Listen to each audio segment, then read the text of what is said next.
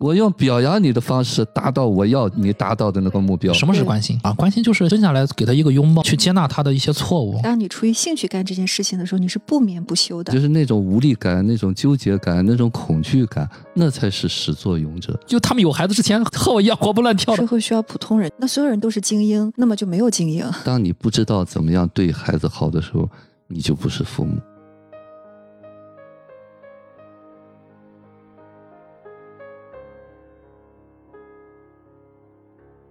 人生如戏，勿做戏官。大家好，这里是迷影派，我是太平鸟 Chris。大家好，我是夕阳，我是雨果。大家好，我是九零零。今天在我的要求下，我们来聊一下《地球上的星星》这部电影，是就我早期看的比较喜欢的一部关于儿童的电影。实际上呢，这部儿童电影是拍给大人看的。呃，这部电影是零七年一部印度的剧印度的剧情片。哎呦。我是不是应该说一下啊？这次这是我们第一次用一台新的设备，所以说我对我自己的声音听起来感觉比较陌生，有点陌生是吧？对，有点陌生啊。夕阳同学升级了这个硬件设备啊，所以说我们的声音可能呃，我们先自我陶醉一下。对对对对，好像更加好听了啊。呃，产生了一些错觉。呃，《地球上星星》这部电影是零七年印度的剧情片。导演是中国人民的老朋友阿米尔汗，呃好像是也是他第一次导演的电影。对，是他的导演处女作。这部电影应该还在这个《三傻》之前啊，应该是。对啊，他的这个序列应该在《三傻》之前。他也是阿米尔汗，也是这部电影的导演、主演和制片之一。嗯。然后这部电影当年也代表了印度出征了当年奥斯卡的外语片。嗯，阿米尔汗这个人呢，就是也拍过很多我喜欢的电影啊，阴差阳错，我基本上都看全了啊。比较喜欢的《印度往事》啊，《青春无敌》啊，《死亡》呃，《未知死亡》《三傻》，我的个神啊，《摔跤爸爸》《神秘巨星》，你全看了？呃，基本上我都看了。对，所以说你算是阿米尔汗的影迷了。对，无意中变成了影迷啊。嗯，这部电影其实还有一个另外一个中文译名叫《每一个孩子都是特别的》。嗯，这个名字我也很喜欢啊。好了，我们先来介绍一下剧情。印度电影大家都知道，其实也是穿插了一些歌舞的元素啊。不过这个片子的歌舞元素我还是比较认可啊，是可以接受的。嗯，剧情是这样：小男孩伊桑在老师眼里是一个不认真学习的这个差学生，在父母眼里是个不断惹麻烦的问题小孩。伊桑发现所有的科目都很困难，他也经常遭到老师和同学的鄙视和孤立。而伊桑的想象力、创造力以及在艺术方面的才能，却经常被身边的人忽视。伊桑的父亲是一个成功的公司高管，他期望自己的两个儿子能够在学校里面表现出色。母亲是一名家庭主妇，母亲非常爱伊桑，也细心的照顾着家人。不过，他会因为无法教育伊桑而感到沮丧。伊桑的哥哥约翰是一名品学兼优的好学生，在学校里，伊桑在考试做题时。乱写一通，考卷成绩也不带回家给父母看。学校罚站对于伊桑来说已经是家常便饭。不被理解的他选择逃课，压马路瞎逛，还让哥哥写假条，嗯，写了一个请呃假的请假条啊。嗯。但最终被父亲发现了啊，一顿暴揍。这事我发现我好像小时候也干过，是吗？也挨揍了吗？肯定的。父母赶到学校和老师以及校长面谈伊桑的问题。学校告诉父母，啊，说伊桑的智力可能是有点问题吧，需要接受特殊教育。当然了，伊桑的父母不愿意相信啊，但是出于无奈呢，父亲想把伊桑送到一家寄宿学校。伊桑和父母哭诉啊，说自己不想离开家，但父亲最终决定让伊桑转学。被送往寄宿学校，无疑是让伊桑的希望破灭了啊，就是留在家里面的希望啊，就算之前他再怎么叛逆啊。总有自己的妈妈和哥哥啊，甚至也包括自己的父亲站在身边，但是在寄宿学校，因因为寄宿学校不在这个家的周围啊，在别的地方，可以说切断了这个家庭的温暖。学校独自一人的伊桑很快就陷入了恐惧、焦虑和沮丧、沮丧的状态啊，他对一切都不感兴趣。新学校的老师依旧认为他是个问题学生，对他嘲讽、讥骂，甚至体罚。啊，就在这时，学校来了一位美术代课老师。啊，这个老师叫，我们就叫他尼克吧。啊，他是一家特殊学校的，他啊来来他们这个学校是来代课的。他新颖的授课方式和启发式的教育观念受到了孩子们的欢迎。他在教室里又唱又跳，孩孩子们都欢呼雀跃。唯独伊桑沉默寡言，无动于衷。这一切，尼克老师都看在了眼里。没多久，父母来看望伊桑，哥哥送来了伊桑最喜欢的画笔，他都丝毫没有让他高兴起来。以前的调皮捣蛋、活泼开朗的伊桑变得闷闷不乐、沉默不语。后来在学校的走廊上，尼克老师偶遇被罚跪在地上的伊桑，小伊桑闪躲恐惧的状态引起了尼克老师的注意。通过对伊桑的深入了深入了解，拥有相似经历的尼克很快发现了伊桑的问题是有阅读障碍。尼克决定出发前往孟买拜访伊桑的父母。到了父母家，他惊讶地发现了伊桑有潜在的绘画天赋。他也向伊桑的父母介绍了伊桑因为阅读障碍而在理解字和单词方面有极大的困难。回到学校后，尼克老师开始用一些。呃，也有阅读障碍的名人故事，鼓励伊桑，也赢得了伊桑的信任。他开始认识到自己的缺陷，并开始接纳了自己的缺陷。在尼克老师的帮助下，经过不同方式的训练，伊桑的读写障碍得到了一些改善。伊桑也变得越来越信任尼克老师。一次，父亲出差经过学校，找到尼克老师，表示自己也是关心伊桑的。尼克老师就讲了一个所罗门群岛的故事。他说，所罗门群岛的土著想要开垦土地的时候，他们不会去砍伐树木，他们会一起对着树木咒骂。不用过多久，树木就会自动的枯萎死去。无地自容的父亲听到后离开了办公室。往外走的时候，偶然看到了努力念字学习的伊桑。激动的父亲没有和儿子打招呼就离开了学校。而这时的伊桑。已经能在寄宿学校照顾好自己，不再是时刻需要妈妈的那个小孩子了。随后，在尼克老师的努力下，他举办了一场全全校性的绘画比赛，全校师生一起露天画画。无论是孩子还是教师，都在自由创作中体验到了快乐。最终，伊桑凭借自己超高的天赋赢得了冠军。伊桑也从躲在大家背后，勇敢地走向了瞩目的领奖台。校长也宣布，尼克老师被聘为学校正式美术老师。暑假来了，伊桑的父母来学校接伊桑回家。呃，父母惊讶于伊桑的变化。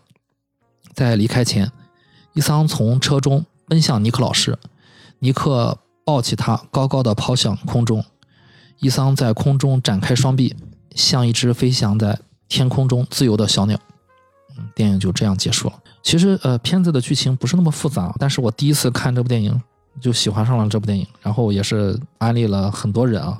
我记得十年前就是就听 Chris 讲这个电影了，嗯，对，就安利身边很多人，因为我觉得他甚至好像给我解了一些惑，嗯，就是发生在我身边或者说就也发生在我身上的一些事情，让我让我思考了很多。反正我我是很喜欢这部电影，也也是奠定了阿米尔汗在我心中的地位啊。就是他第一次执导的电影就挺好看的，也是我觉得还好像有一些有一种社会责任感。嗯，那你就先说一说吧，你为什么突然就提出来要聊这个电影？我一开始觉得这部电影是一个很好的家长一个预习的一个电影，就是你在教育孩子之前，你先搞清楚，就是孩子为什么会这样啊，你应该怎么？但是后来我最近我发发现，就是它是一个很好我去梳理自己成长过程中。被如何教育？有些地方回想起我成长的一些事情，啊，那些事情好像被藏在角落里面，一直没有被提起来，啊，然后我在看这些电影的时候，我会想起那些事情，我会发现，比如说有一段时间我学习可能很好，然后有一段时间我学习又不好，然后我想我会发现其中的可能一些存在的问题在哪儿，甚至我会再次拾起那些我以为我已经丧失能力的那个不感兴趣的东西，可能那那那怎么说呢？就是。那是我不愿意去面对的。但是有些事情发生之前，可能我某些学科是学的很好的，但是在发生一些事情之后，某些学科就成绩直线下降。对，会这样。对，然后在在看这个电影之后，我就会我就会回想起来，哦，可能中间是出了一些呃问题吧，就自己啊，可能也是父母，然后我才回想起来，哎，不对啊，那个以前是学那些学科还是挺好的，就知道啊，可能是和一小一三在某些事在些事情上可能是有些相同的经历吧。就我觉得梳理自己是这个电影让我思考了很多了。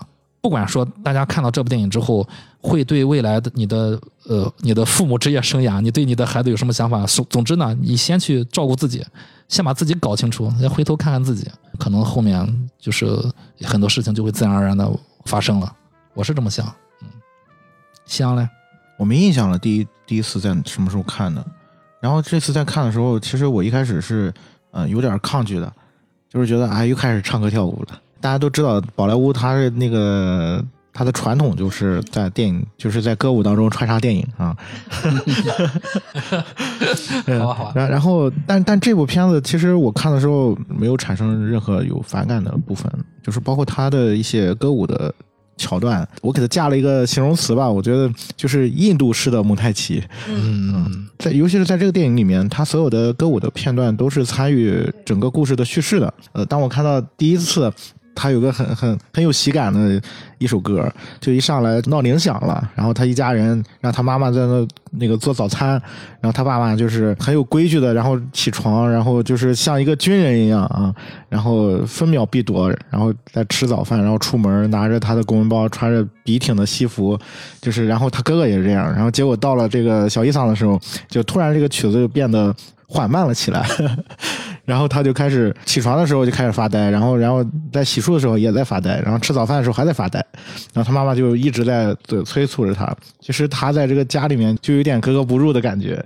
然后其实那个歌词里面会有说，尤其是在他爸爸和哥哥那个片段里面会有说，哎呀，要循规蹈矩啊，要要努力上进啊，然后怎么怎么样。到了那个小伊桑的时候，就歌词就变成了一种发问式的啊，就是为什么要努力，为什么要成功？嗯，那段其实有点像极了我们现在中国的有些家庭嘛，那些节奏。嗯，啊、其实他有一句台词就是：“我们一定要做到最好，要做，对对对成为世界第一。对对，嗯。嗯嗯，所以这次再去看的时候，其实给了我一些更多的思考吧。啊，尤其是在后面，包括后面呃关于小伊桑的一些展现，因为你会发现，呃，一开始你会觉得有这样一个孩子的时候，那父母其实是就是你你总是会站在这个角度，就是说父母应该怎么理解这个孩子啊，父母应该怎么去帮助这个孩子。但是我我看这个片子看到最后的时候，我真的就是为小伊桑心疼吧，就是心特别心疼他，就觉得这孩子承载了很多，他自己承担了很多，默默承担了很多东西，就是那个没有办法被别人理解，就是那个东西，对于一个只有几岁的孩子来说，他他的世界已经面临着多大的压力，就他每天都在面面对的是什么东西。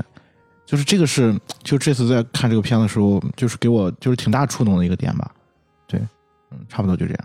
嗯呃，于果老师来，嗯，这个片子应该也是很早看过啊，就是印象挺深的，就感觉好像有一个老师很好。当初就感觉，你看印度还有这么呃了解孩子的一个老师吧，啊，这次又回头看了看啊，其实他对这个阅读障碍还会有一些描述啊，包括举一些例子。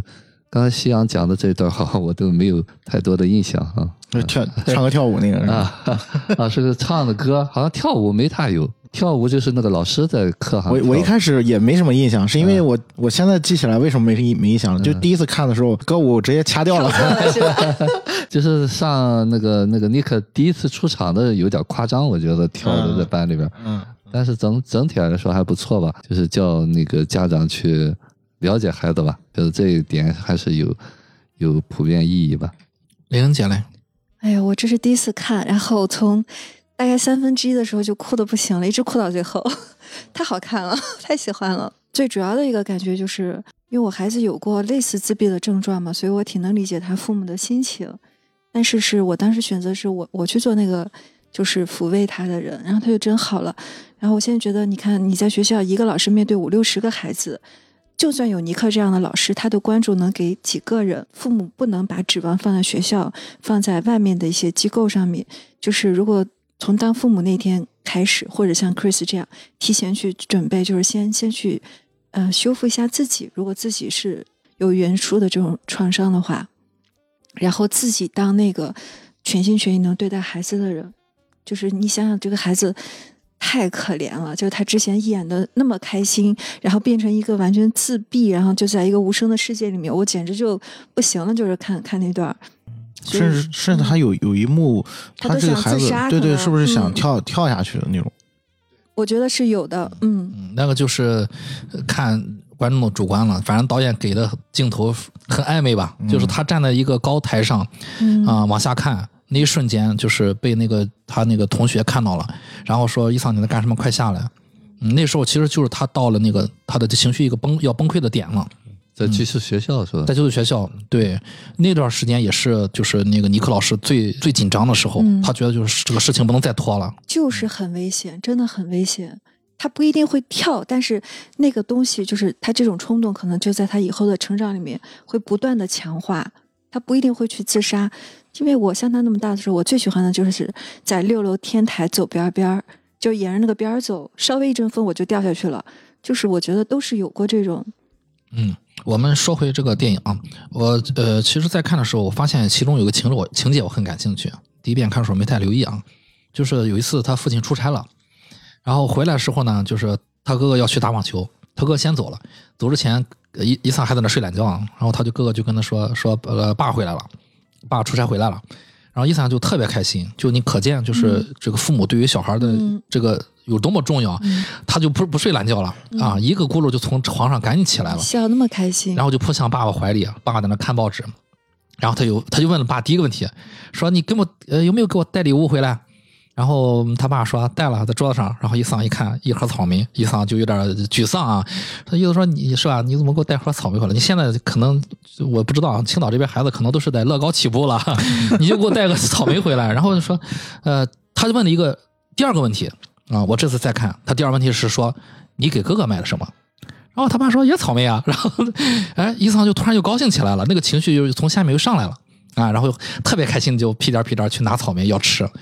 就是为什么他要去比较他和他哥哥？因为我觉得他哥哥在不管是就是在这个家庭里面的学校里面，包括他和他伊桑的关系都是不错，他哥也很照顾他。就是为什么他这样的话，他还要去和哥哥比较，就是这个礼物呢？我我是独生子女，我不太了解这种这种情绪，在父亲面前去争这个宠这么重要呢？还是说社会和学校还有身边的人把他俩推到了两面上？因为很大家都知道嘛，一直都在被比较，他应该是。嗯，对，因为他哥哥是个好学生，我们所谓的好学生啊，就这种这这种比喻，其实一直都是刺痛了坏学生。就算他哥哥不是特别优秀，他也是一个孩子本能的反应。就是如果看到一个草莓，跟另外一个如果不比的话，那个我觉得都会比的。刘老师，那我我想到是什么呢？就是说，呃，孩呃，家长给孩子带礼物就像一个奖赏一样啊。那奖赏它肯定是有区别的嘛嗯啊。那我们发奖还一二三等奖呢。那这哥哥在家里边儿可能语言上的一等奖更多一些，当然孩子会联想到礼物，肯定也有一二三等奖吧。呃，这个可能很自然嘛，就是小孩儿在家里边儿可能你看他爸对他哥哥说话的时候和颜悦色的，啊、对这个小儿子好像有很多的不满，这就是我们说的没有办法无条件接纳孩子吧。孩子给他带来的荣誉，呃，见没有那么些麻烦，他肯定就喜欢一些。啊，没有看到这两个孩子都是自己的孩子，啊，但是现实当中就是这样，可能我们就是比较好的东西，可能你喜欢这个孩子就会给他，啊，这我觉得他很现实吧。我小时候有同样的经历，就是我虽然是独生子女，但是因为就是我跟我表姐在一个小学啊，然后然后他是就是那种大队长，在学校里面学学习最好的那个那一批，嗯，对，然后我就是天天 三天不打上房啊，三天不打上房揭瓦。自，由散漫是吧？就是那种你要不就旷课，要不然就是也不写作业，然后就学、嗯跟我一样就是成绩很差，然后就是就是尤其是上就是上小学三四年级那会儿，天天就几乎每个礼拜都要被叫一次家长，然后没没事儿就是被就是被罚站，然后站在教室外面，然后经常就是我姐她班里同学走过去就说：“哎，你看你弟又在那罚站。啊，那你和这个电影情节很像啊，太像了，”对，然后我们、那个、就常跪在地上。对我们的，我们有时候那个，我们当时我好像有一个老师吧，也是经常就说，你看你姐那个你的学习成绩那么好，你就不能跟你姐学习一下？呃，我觉得当然这个部分是更更深层次的部分啊，就是我觉得如果如果只是单说他买礼物这件事的话，其实是一个这个孩子在去向父母求关注、求爱的一个部分嘛。你还想着我，你爱不爱我？对对他要他要去证明这一点，是是，因为他自己是就是没有安全感的，是不自信的，就是觉得我跟我哥哥差这么多。其实他这个东西是潜移默化的，就是哪怕不是他父母给他的东西，嗯他自己也非常清楚。你想想，他那个成绩单就是一个很好的就社会评判体系，是吧？嗯就不需要父母给什么评价，就把成绩单一拿过来，然后老师就这个就是一个天然的，就是学校给的东西啊。所以现在呃，现在其实呃，很多时候也也好像我记得是不给明确的一个分数了，有些有些有些玲玲姐，现在你孩子还带回成绩单要签名什么的吗？或者说别的东西，父母要通过有有，呃老师要通过这个方式然后还。要父母还要写检查，考的低于，比如说低于八十几分，父母就要写检查。我去年没少写，今年好像没写过，还行，证明他好好像嗯，好点儿了。好吧，好吧，还是有这样的。那还，嗯我觉得这样嗯对孩子还是有有一定压力的。压力不行。可能这种事儿到人类消亡那天也不会消失吧。我都是让我孩子写好了，我抄一遍，我 说你写好了，我就照着抄。你觉得这个东西对他来说会有很大的影响吗？他没有，他没脸没皮的，他完全试不着，因为我也不说他，就是就是随便吧，反正就是他一，我觉得他很认真了，他完全不用我，很认真了，还学成这个样，但现在不是就慢慢好了吗？他发育比较迟缓，嗯、其实家长的对于这些呃成绩单啊这种反馈还是很重要的啊。嗯，这就就其实家长的默默的支持啊什么的接纳嗯还是非常非常重要的。你看，就是他是不担心的，但他们有些学习好的家长盯的特别紧的，他们会作弊，他们会呃欺骗，会把卷子藏起来，会怎么样？就是都出过这样的事儿。想想一些别的招数，对，来躲躲避惩罚，但他们其实是成绩非常好，但是就是说被盯的特别紧，就他们家长都是说特别积极啊，什么事儿都是那个出头的那种。嗯，其实他们学校的老师啊，在去见家见家长那个时候，就发现那个假假的假条。嗯他曾经老师这么评价过这个伊桑，他说，就是你们家还还有另外一个孩子约翰嘛，约翰在学校里面嗯各、各门成绩都是第一啊，然后又打网球啊什么的，又是运动的什么的，然后说这个不像你亲生的。对啊，伊桑这个这个孩子这么差劲，竟然是约翰的弟弟，我都不可思议啊！当时我觉得就这种话对于那个小孩是就是伤害是特别特别大的，竟然就是父母就这么把这个话就这么受着了，也没有任何的表达。我觉得你总总该说点吧，因为你的孩子就在旁边站着呢。因为他父母也是这么想的。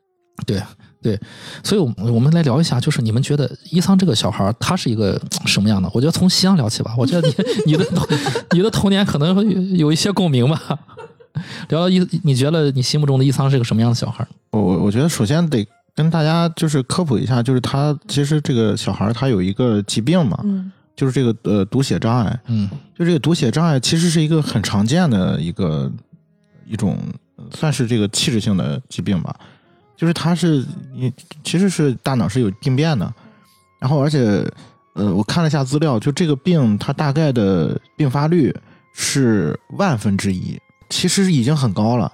大家想想，就是一万个孩子其里面就有一个是这样的，呃，而且这个病在就是一开始的时候是很难发觉的，就是他必须是到了一个，就是你上学了，然后你要学字儿了，你要就是要去读书了，就是才显现出来。就是你早期对你早期的孩子，当然现在可能呃就是早教比较盛行了嘛，可能你那孩子一两岁就开始 就是各种教着读读书啊啥的，可能发现会早一些。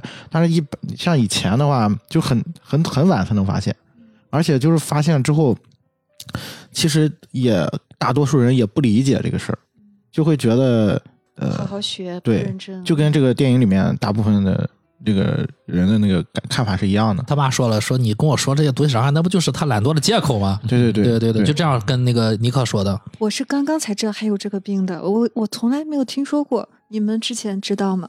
看这个电影之前因为我我是啊，就是对，所以嗯其实我之前就很了解这个东西。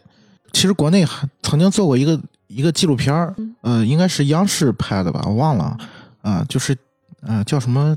我不是笨小孩儿还是叫什么？就是他就是随采了三个这样的家庭，然后都是孩子都是这个这种疾病，看这个家长跟孩子之间的这个互动啊什么的，是一个很真实的一个纪录片。大家如果有兴趣可以去看一下。你从那个纪录片里看到，他当时就是里面就说，其实这个这不是一个很很罕见的东西，这可能比多动症还发病率还高啊、还高一些。但是孩子就会被安上，他就是对调皮，学习但是容易学习不好，就很容易被呃忽视吧。因为我对，很容易被忽，因为他的智力是没有问题的。嗯，就是你如果给他做智力测试，他是完全跟正常人一样的，所以大家就觉得你这个智，就是你这么聪明，你为什么不努力我？以为孩子都这样，我孩子以前也都是倒着写，嗯我就以为每个孩子那个时候都会那样的，他后来就不是不那样了，就他是分辨不出来，就是、嗯正呃反啊正反然后因为他的那个协调性有问题嘛，所以他的其实运动功能也受到了一些影响。嗯但是这一类人恰恰他的那个想象力，就是图形的对于图形的理解能力是非常强的啊，所以就是这个电影里面不是也展现了吗？老师后来说啊，这真没想到阿加莎为什么会 得这个病的人，一开始那个孩子还以为是说他，嗯。然后说啊，大家都知道的啊，就是这个达芬奇啊，什么爱因斯坦啊，甚至包括你说阿加莎·克里斯蒂，包括到包括那个谁，就是科幻小说之父，就是儒勒·凡尔纳，嗯。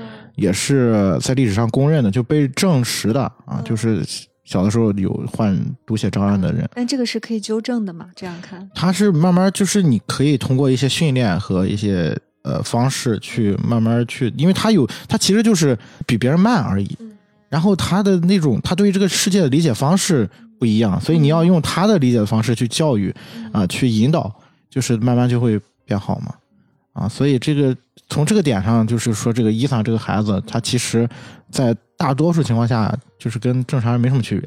再教 说回就是关于这个我对这个孩子的这个是吧 代入感啊，对，其实我小时候，尤其是他这个年纪的时候，我差不多也跟他差不多，就是像我刚才说的，我在学校里面就是各种调皮捣蛋什么的，包括模仿家长的字迹，签个什么，在卷子上签字嗯，都干过，甚至因为就是这这件事儿，就是被老师看出来了，然后老师就是叫家长，然后我还谎称家长不在家。我印象特别深，就是有有一次，就是因为这个事儿嘛，然后老师就说，就是家长真的不在家吗？我说真的不在家。然后他老师就说好，那就他他就叫了我们班班长，说你放学之后跟他一起回家验证一下。然后我还特意就是绕了绕了好几圈，就是就是因为我知道我妈在家，哦然后想怎么办，然后最后还是被我妈打了一顿。反正就是类似于这种事儿吧，就经常发生。但是我现在再去回想，你会发现其实，呃，它里面有个很深很深的东西在，就是其他的其他就不说了。我觉得就是最深的东西是什么呢？就是孩子可能就如果说他不是在一个说，呃，他是比如说读写障碍或者说有多动症啊、类似的疾病的前前提下，他采取了这种方式，往往他是缺爱的。他期望这种方式，其实他会发现，哎，老师叫家长的时候，我才能见着我爸妈。会关注你，对，大家能理解这个感觉吗？嗯就是平时可能父母都就是比如说在外面工作啊，干嘛的，就是你你看不着，你见不着他。其实呃，之前有很多的这种双职工的家庭都是这样的，甚至包括就是大部分孩子都是再长一辈儿啊，爷爷奶奶、姥姥姥爷带大的，然后孩子经常见不着父母，然后他突然发现，哎，那叫家长，突然有一次叫家长了，就是这个家长他是两面都有的。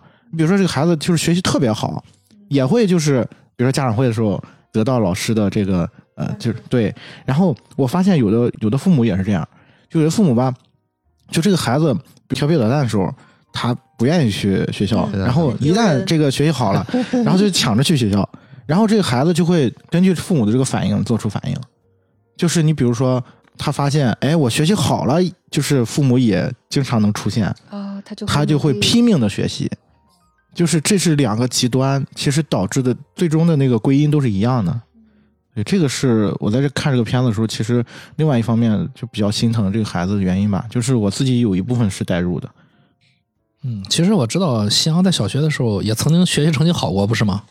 对，那是到了小学快毕业的时候吧。就是你说的这种情况吗？你发现特别好时候也能被关注，对对，夕阳当时跟我说这个事儿的时候，我是特极为惊讶的啊！原来就不好好学，然后我发现我可以用好好学获得一些东西的时候，这两个方法他竟然能学到就是考到第一名啊！这个也是我到现在为止也比较深的一个我自身的一个模式吧，就是我会极度渴求就是别人的那种认可，通过的方式就是拼命的去，你说是让自己展现自己很很好的一面也好，还是去讨好别人也好，然后其实就是就是想让别人夸你一句，然后说你好。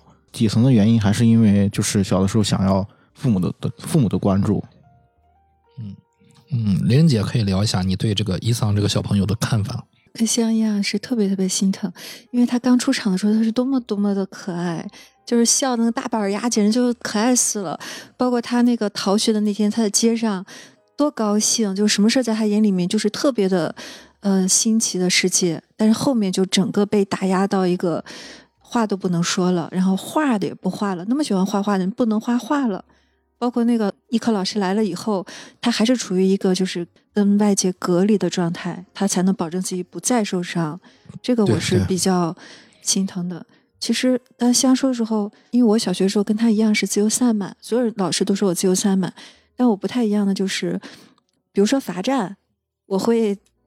我们是在课堂上罚站，我会站在老师后面一直做鬼脸儿，底下就一直在笑，一直在笑。那你不是就是跟伊桑差不多？呃，真的差不多，老师就不敢再罚站我了。然后我小时候就是呃各科都很好，然后老师就给我报了很多比赛，我不去。我说为什么我不想去？你为什么要给我报？他说离了你地球就不转了，然后就就体罚我。我罚站都是因为这些，就是你凭什么要给我报这么多东西？我不想去。然后叫家长，然后我妈就说这孩子我不管，然后老师放弃了叫家长，所以就是最后发现这些招对你来说都没用。什么都没有用。老师说什么我就很平静的看着他，然后就有一种油盐不进的感觉。对对对，然后后来老师就发展成，比如说初中以后，我经常笑，然后老师就很讨厌我，就跟我所有的朋友的家长说，不要让他跟跟谁谁谁玩了。嗯，然后用这种我觉得很卑鄙的手段，因为我人缘特别好，他就挨个跟我好朋友的家长说，结果孩子都没有听的，都还跟我玩儿，我就觉得老师为什么要这样对付一个孩子？我只不过是爱笑而已。他就说：“你是不是觉得我胖？你是不是嘲笑我？”我都莫名其妙。我说：“我好好的 笑我的，该你什么事儿？”然后就这样这样罚我。所以我在想，就是一个老师如果出于他自身的什么，就是说对孩子的打击是非常大的。我如果但凡不是说那么强悍，我被他这样孤立了以后，他就给就每个周给我换味儿。你不是跟这个人好吗？我就给你换；跟那个人又好吗？我又给你换。跟这个电影没有什么关系啊，但是我会觉得，他如果不是遇到了这个尼克老师，你可想而知这个孩子会变成一个什么样的人。而且这是很多个孩子的共同的命运，哪那么多尼克老师？尼克老师是因为他自己有过这种经历，所以当他看到那个小孩儿那个字都是倒着的时候，他那个眼睛里全是眼泪。当时我看的时候很惊讶，他后来说：“哦，我也是这样的。”我才明白是这样的。他是看到了自己。对，但是正常的老师他的心理是什么？班上出了这么一个学生，会影响我的教学成绩，影响我的考核，会让别的同事嘲笑我，家长也会不满意。那么我就一个办法打压他，然后把他推给家长，然后说你好好管教，然后我再让他在别的孩子面前抬不起头来。就很多老师其实是因为他没有经历，他就可能就会这么做。所以我觉得，就是这个电影真的应该所有的家长和老师都是很有必要来，就是借鉴一下这个尼克老师的做法。我觉得简直简直就是一个完美的咨询师的做法，非常完美。一会儿我觉得就可以详细讨论一下他的这一系列的这个，比如说于果老师聊聊他这个疗愈的过程，这么快的就见效了。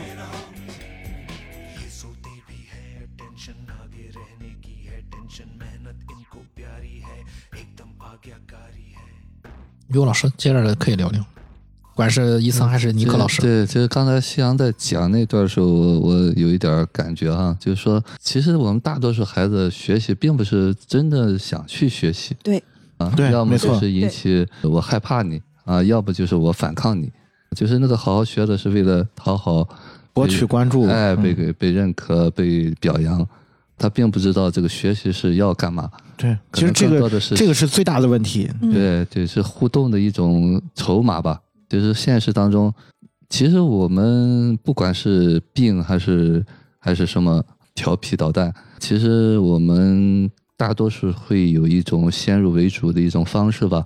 今天下午在那聊的时候还在说，很多就希望就是你别给我惹惹麻烦啊，别给我添乱。那么这个乖对对，就是没有办法让这个成为他独立的一个自我。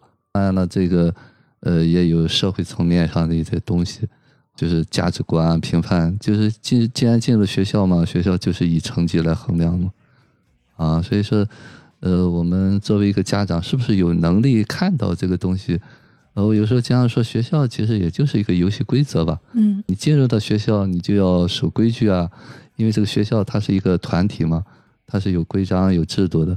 那么你知不知道是这个孩子虽然呃违反了这个规定，但是那并不是什么非常可怕的事情啊。如果父母有力量的话，那成绩低一点儿，那孩子可能就会有各种被打压、被边缘化，这是可能都都会有。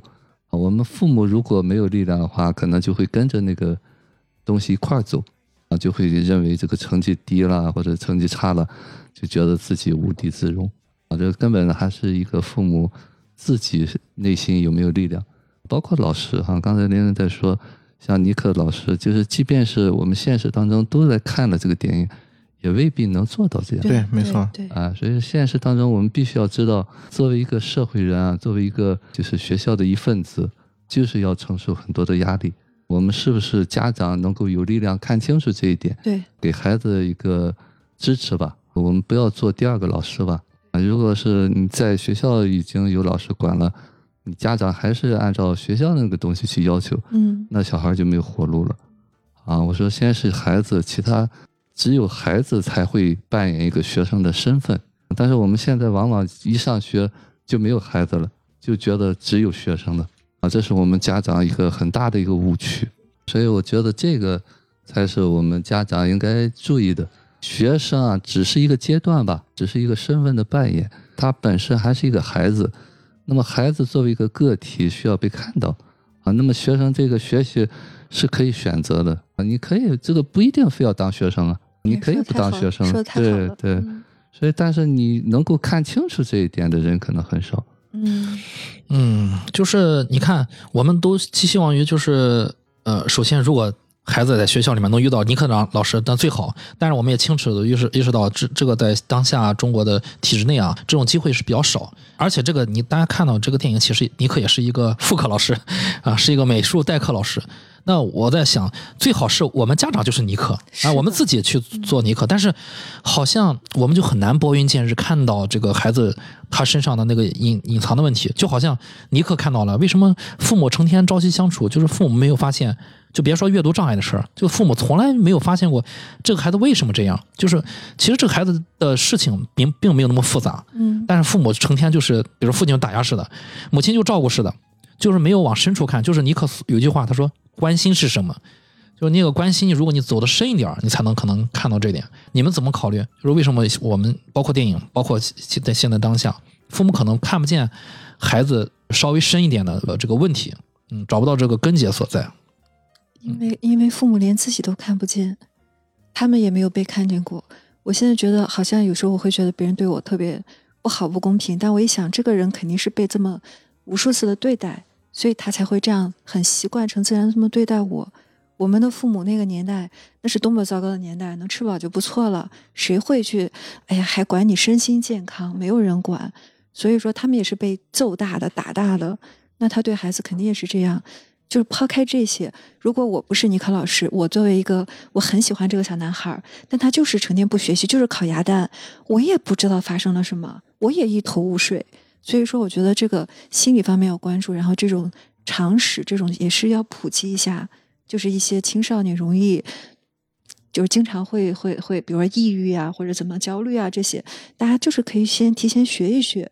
你你等这个孩子，就是说你无意识的一些举动给他造成了这个模式，再去纠正，你花的力气会非常大。但在源头上，小时候你就能把它给调整过来，那可能后面会很幸福。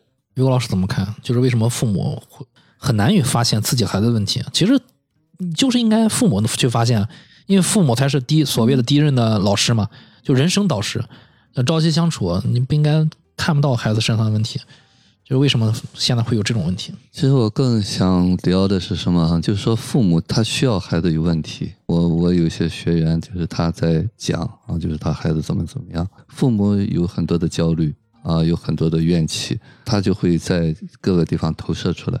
你比方孩子，比方说这方面优秀，他忽略这个东西；他就盯着那个不好的东西。哦，说到这儿，哦这个电影有一个剧情，就是他爸甚至在他哥哥的网球比赛还冲冲他哥哥不乐意，嗯你就赢不下来这场比赛对对啊，除了那个那个脸上是挂相的，很不满大儿子赢不赢不下一场，那个网球比赛那是什么比赛对吧？只是一个运动而已。其实并不是单纯针对他的，嗯嗯，这才是。其实说实在话哈，就是包括我们在录节目，道理讲得很清楚啊，就是他内在有一个需求啊，就内在一个情绪的呃支撑在那个地方。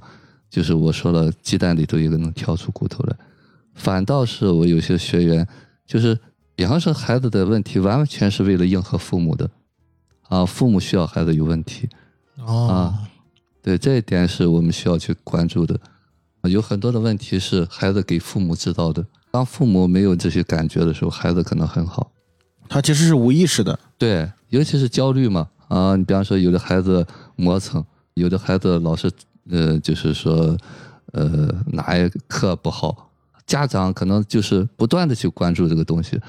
那我就说，你如果你老是有个焦虑的东西要出来的话，嗯。那孩子发现哦，这这个地方你可以焦虑，那我就你会关注我，那我就让你焦虑，对，是这个这是无意识的那，就变成了强迫性重复了。对。嗯，就是有些他平时这个东西，就是可能在补课的时候这个没有问题，但是他就出现很低级的错误，就变成妈妈这个焦虑的点了。可能一开始这个事儿它并不是一个事儿，对啊他对发现了这对，个其实就像我们说粗心大意这个东西很简单，但是呢，慢慢慢慢，哎，妈妈老在这个点这个东西的时候，那这个孩子就就会给妈妈一个理由哎真的。是这那样那其实就是一种强迫性重复了。对对，嗯就是我说是孩子爱父母吧。啊，怪不得对，我老公昨天跟我说，说他妈从小就说他丢三落四，他就一辈子都丢三落四嗯，我不丢三落四，对不起妈妈。啊。嗯，但是 Chris 迟到也是因为 就说到底啊，呃，我我身边为人父母的朋友会拿出一句话去反驳你们，说那孩子学习成绩就是不好，那怎么办呢？就嗯，这个电影里面有有有有一个老师啊，也说了同样的话，我们这个学校就是最后让他们赢在起跑线，然后他们要把他推向社会，你只能让他赶着鸭子往上走啊，要不然他怎么养活自己啊？这个事儿就是你要给他灌输输和赢的概念，他就输了。他这辈子就是光想着输和赢，他他就我我是特别特别不想给孩子灌输输赢。然后我们孩子发育比较迟缓嘛，就总比别人好像慢个一年半年的。就之前学习也很差，各方面也很差。我老公就说：“哎呀，没事儿没事儿，我们多挣点钱，就是他以后只要能节俭就行了，就是他只要能不挥霍就行了。我们没有多有钱，但是我们也觉得我们能给他一个好的生活，不用他非要去。就像刚才于果老师说，他可以不当学生嘛，他可以去当工人嘛，他可以去，比如说我开个花店，他去他去卖花嘛。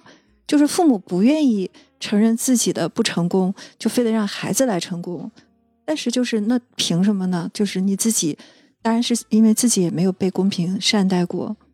实际问题其实就是我我身边朋友老师跟我说啊，嗯他就说实际问题就是一直存在，我就算不焦虑、不心烦，这问题还是要要解决。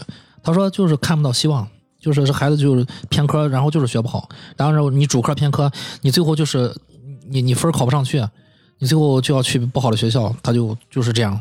我相信这个是问题，就困扰了很多这一代家长。我还是那句话，社会需要普通人，就是我当时博老师那句话。那所有人都是精英，那么就没有精英，一定有好的，就一定有一般的。但如果他是一般的，又不接受自己是个一般的，他就痛苦了。他如果觉得，哎，我就是数学特别差，我去唱歌行了，或者我去干嘛行了，他一定有一个长处是被压抑了。我觉得人都是很平衡的，你在一个点上很差，很可能是因为你的头脑、身体发育的，就是一边差，可能一边就好。哎，这个也是，就是呃，我说那个那个纪录片里面，嗯，它有一个展现是说，就是有一个孩子，也就是他是呃很早就被诊断就是说读写障碍嘛，他他父母就是说一呃对对这个孩子他的教育方式是什么？就是呃大大部分时间就尽可能让他就是去参加正常的就是学习什么呀什么，但是他他就是他父母当时那个我忘了那个纪录片里面他是用父母的话说的还是什么，就是说这个孩子只反正就六十分就行，对，啊就是。然后他就开始带这个孩子不断的去报班儿，就是学不各种各样的东西，学学钢琴，学什么什么，学画画什么。他其实就是希望，呃，通过这种方式看能不能发现孩子有别的方面，就是有一些自己的天赋或者说是兴趣。嗯，就特别过人之处了那种。啊，我有好几个就是画家朋友，他们就是因为数学永远不及格，不得已去学了画画，后来就当了画家，挣挣的也很多。就是真的，真的是为什么你要学画画？因为我总是数学考不及格，嗯他的脑子就是这么，好像天生就是这样的，这方面特别发达，那方面可能就弱一点。咱倒不是说就是这个父母，当然他有他的需要和模式在里面，但是我觉得这也不失为一种方式吧。呃，其实我觉得孩子去尝试不同的东西，我个人认为是对的，或者说是好的。就是甚至说成年以后也应该是这样，就是你去去尝试不一样的东西啊，去看这个世界，发现一些你从来没有发现过的东西，或许会让你就是自己打开一些东西。而且我始终觉得人够吃够喝并不难，你只要有手有脚，你无论干点啥，你一定是能养活自己的。养活自己的情况下，又能做自己，就是挺快乐了。但是，就是如果你从小就说你要赢在起跑线，我觉得这个孩子毁了一半了。嗯。其实这个东西也很挺挺容易理解的，就像刚刚 Chris 说的，他现在这个整个的社会或者说整个的这个评价标准，它都是这样的。然后所以你你接受了这个标准，你如果不接受，就没有这个标准不。问题是就是你当你在这个环境里面的时候，就是周围的人所有的人都这么做的时候那，也不要紧。其实你作为你你身处这个环境，你是有感受到压力的。那这个时候你怎么选择？你其实是放不过自己的。其实其实说到底还是这个东西。香说这个就是是我的一个观察，就我的朋友就有孩子之前也是想散养，嗯有了孩子之后就跟我说，就是那种被裹挟的感觉。嗯，比如说他老婆就是那种啊、焦虑啊，就他也能看到老婆在焦虑，就是给给报了各种奥数班啊，报的也很早啊，大脑还没发育到那种程度，就逼着让去学呀、然后和老婆就开始吵架，对于孩子的教育问题，然后慢慢的进入小学之后，他也被裹挟了，他一发现，嗯嗯嗯，你比如说有些东西不学不行，然后有的时候他也非常的矛盾，就是孩子也在压力比较大，嗯，这种课业比较大，然后可能一周七天都安安排的挺满，然后他又无能为力，就有的时候在跟我说，他说，就是有孩子之前想的那些事情实现不了，嗯，就是有了孩子之后你们就知道了，就给我巴拉巴拉说了这些，大家很多人都这么说，但我就就完全不认同这个话。嗯对吧？我觉得就是你你你要去就是修复自己。你既然能背这个东西外部的评价体系左右，那是你自己有有这些需要，你去处理自己的需要，不要说这是孩子的需要。你你回想一下，你二十年前你当小孩的时候，你喜欢爸爸妈妈这么管你吗？对吧？童年真的就只有一次，所以我觉得就是那另外一方面嗯就是，呃，家长会觉得说，如果我现在不这样的话，他长大会怪我的。对，就是说，啊，你你看我长大了之后，就是比如说，呃，没上一个好的学校啊，那肯定就是你小你小的时候就是没送我去辅导班什么什么。所以这就是他的问题吗？对，这他其实其实都是他的孩子问题了，对，其实都是父母的某一些强加于人的。就是没有办法放放下这个东西。对，他怪你又怎么样呢？对吧？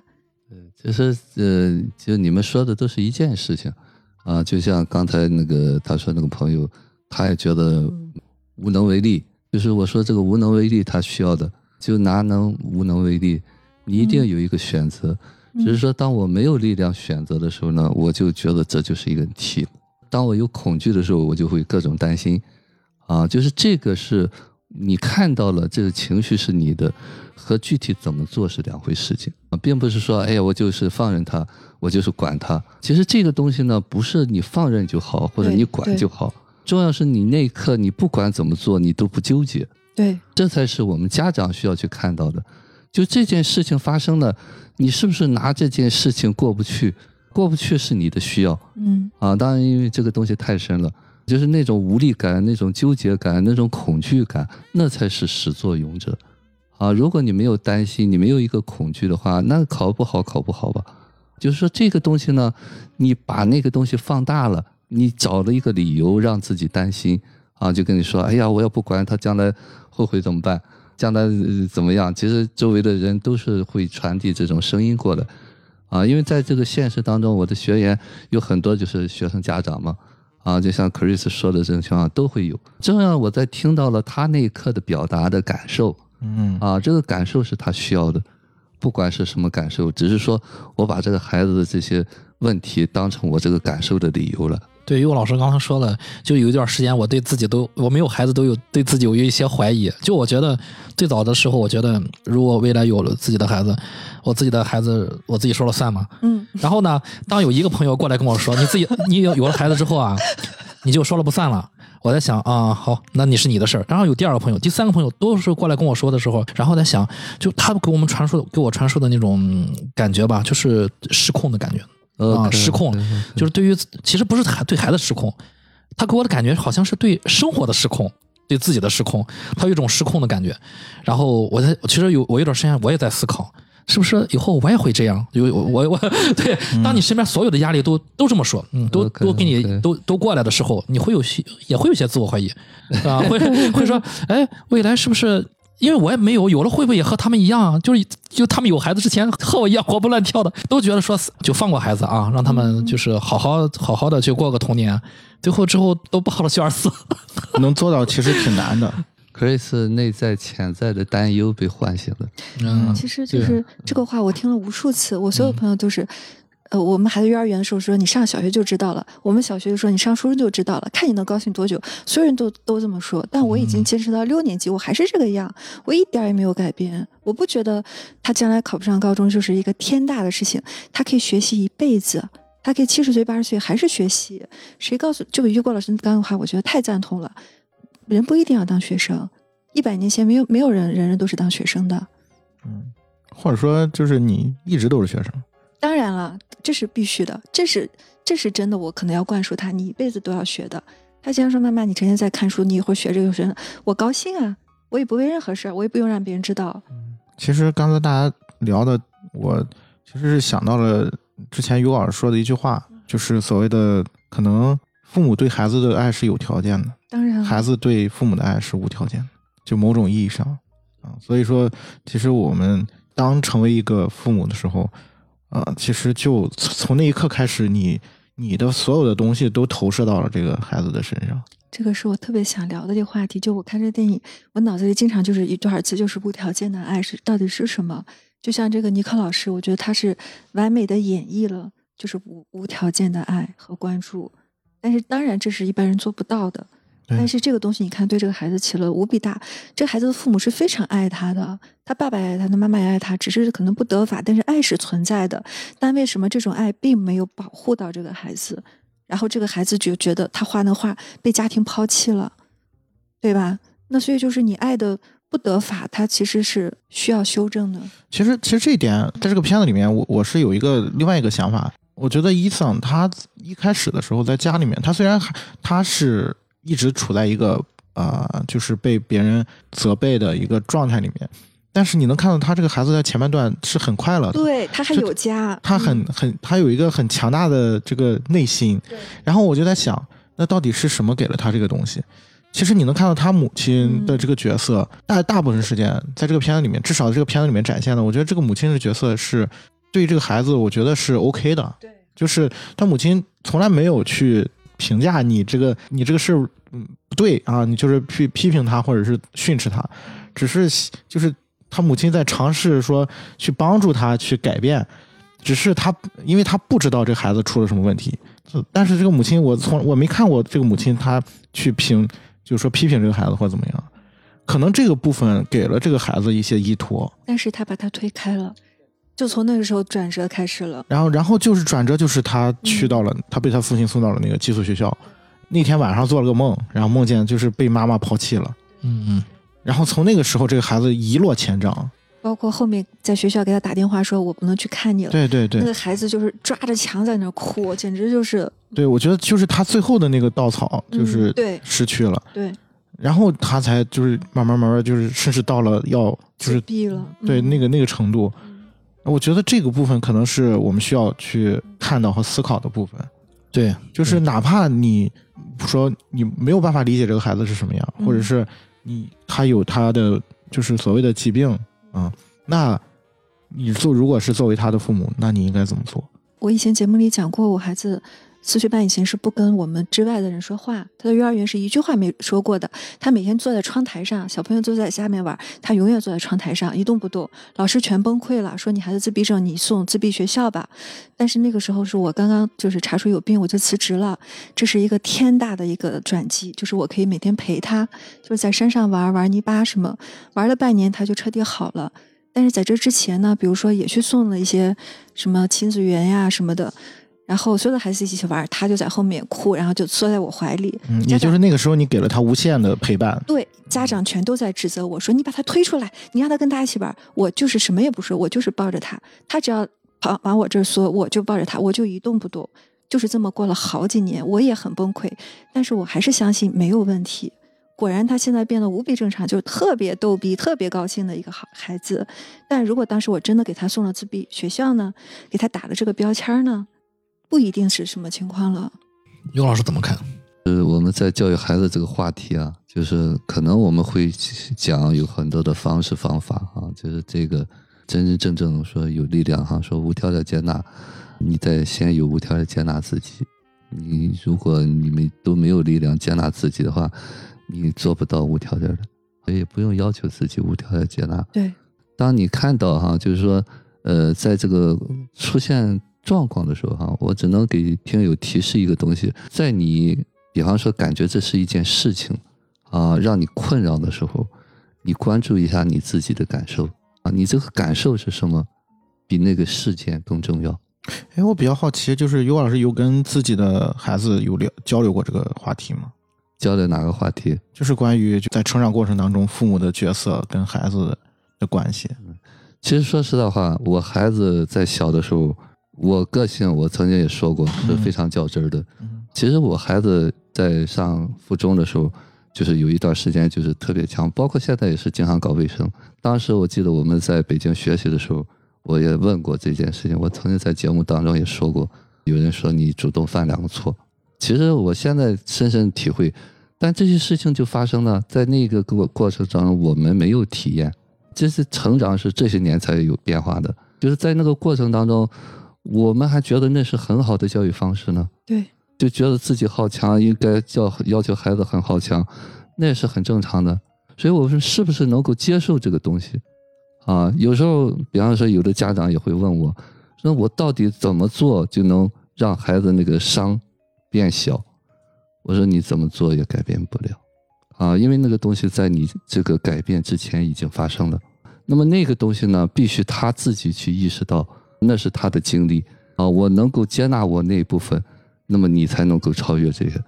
那么现实当中，可能你会，比方说，我孩子有时候会指责我啊，说你你那时候怎么怎么样？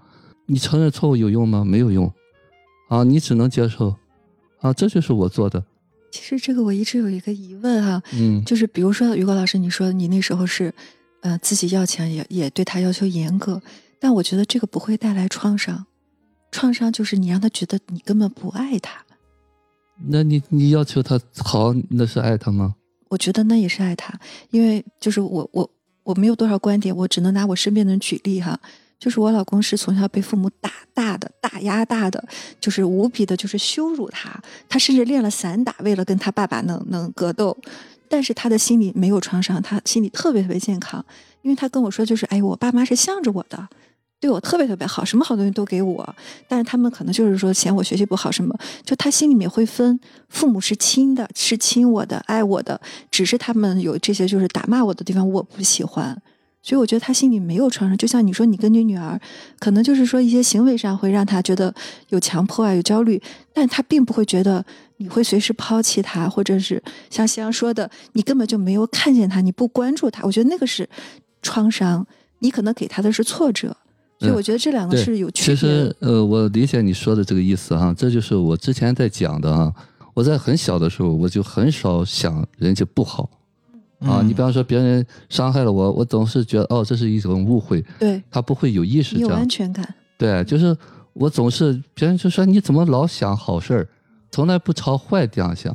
那么我现在想，就是早年内化的爱比较多，对，但是你内在的力量比较足。对，是的就是底子比较好。是那么就是，即便是后来父母要求你那个东西呢，你的那个底子已经好了，嗯那么那个创伤它可能就不是很底层的东西。对，对我估计可能理解你，你对象是这种情况。我就觉得是这样，就是他那么健康的长大了，虽然他被无无限的打压，完全没有让他性格扭曲。嗯，他会说：“哎呀，比如说有一个鸡蛋，我妈肯定偷偷的给我，绝对不会给我表哥。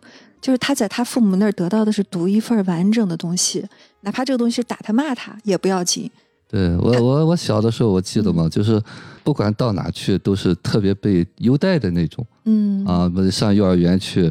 阿姨啊，你长得帅吗，可能小时候胖一点吧，对，嗯就是，呃，好东西都偷着塞给我，嗯啊，那些大孩子背着我去跑，就是我印象当中都是很美好的东西。对呀、嗯所以你啊会这样吗？对嗯但是呢，也是这个过程当中也有很多的性格模式在里面，嗯办事认真，比较好强啊，就这些东西，我相信也是会影响的。有时候我孩子有时候说：“哎，你看我是不是有病？我是不是病得很厉害？”啊，我说其实每一个孩子都这样，对，哪有没有病的？都有病啊！你说有病，哪个没有受伤？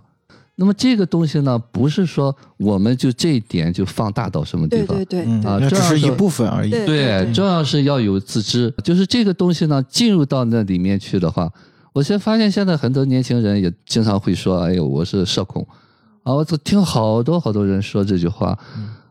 我也经常说以前，就这几年超级超级多的对人，嗯，对，几乎我我感觉到，啊对我嗯感觉到好像一半以上的人会有这样的表达啊，那说明这就是一个普通普遍的现象啊。嗯，我有一个建议哈，关闭朋友圈儿。我这三年不看朋友圈了，爽的要命。真的，我觉得朋友圈真的就是个内卷、大家作秀的地方。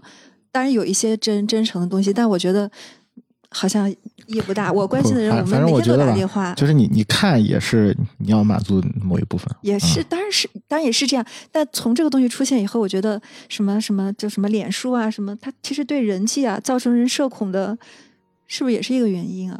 因为就看到别人都这么好，那社恐就是不希望发现哦，别人发现我其实没有没有你们那么好，但人家那些好也都是那个半半真半假，嗯扯远了扯远了。这样这样。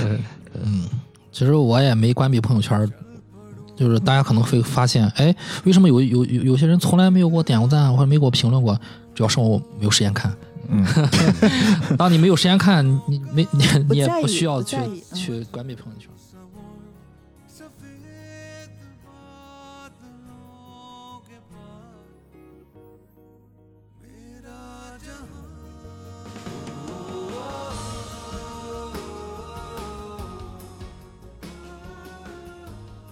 刚才大家在说的时候，我想起一件事啊，就是我这次在看的时候，我的一个感受，就是如果说我们也和他的父母一样遇到了同样的问题，那孩子总有各种问题。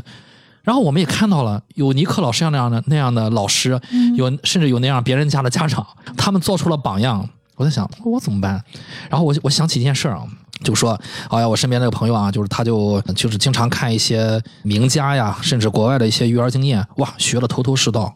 你会发现，哎，好像有点道理啊。他就会告诉你为什么这么做，因为因为什么什么心理学，然后什么实验啊什么的，所以这么做，这是一个什么东西啊？然后做的头头是道，做的很好。我在想，这个东西作用到自己的孩子身上，呃是否真的有用？如果说我作为家长，然后我照着尼克老师去照葫芦画瓢，嗯，是否它真的有用？有我我是有这种思考啊，我也有的我我的一些看法，就是我不知道，因为现在很多人都在网上学育儿经啊，用到了这些孩子的零岁到七岁之间，是否会影响这些孩子？这些照葫芦画瓢学来的东西，是否能影响自己的孩子到你期望的那个东西？我我想听听你们是怎么看，尤其想听听于果老师，你你是怎么思考的？其实现在很多人在学育儿经，再去跟着那些专家去学如何去调教自己的孩子。呃，其实这个也是我很想去跟听友分享的。记得我孩子上小学的时候，那会有一本杂志叫《父母必读》啊，嗯我也订的嗯啊，还有学校推荐的一本书啊。我记得我孩子哦，学校还推荐书，呃，推荐一本是，就是那会儿森小，听说我们青岛有个名人，啊，就赏识教育嗯，啊，当时也很推崇，哎，就觉得哎呀，这个是很好，要夸夸孩哎，子，对，嗯夸孩子啊。其实说实话，我也曾经经历过啊，那会儿觉得，哎呀，应该做父母应该懂一些东西啊。为什么现在不去看了呢？啊，就很多家长也都在参加各种培训班，如何做一个好父母。那么在我现在再回头看的话，是因为我自己没有底气啊，我不知道怎么样对孩子好啊，我才会去寻找方法啊。那么很简单，就是当你不知道怎么样对孩子好的时候，你就不是父母。可能这个话说出来，说我怎么不是父母？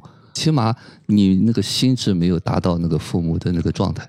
当然，现实当中如果用这个去衡量的话，可能我们个个都不是父母。就像吴志红写的那本书一样，我们是巨婴国。那我们是不是能够意识到这个东西？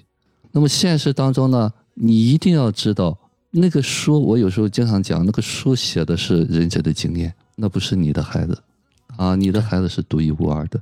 当然，为什么我们要去学呢？出发点是恐惧做错啊，我怕我做错了。那么为什么我怕我做错呢？就是我不知道我怎么做。所以说这个东西呢，这是一个很大的话题哈、但是有些家长，因为他处在焦虑、恐惧当中，他不能不去学。我有时候只能鼓励他们，我说你一边学一边看啊，你学了用这个方法的过程当中，你的感受是什么？因为你没有办法让他停下来。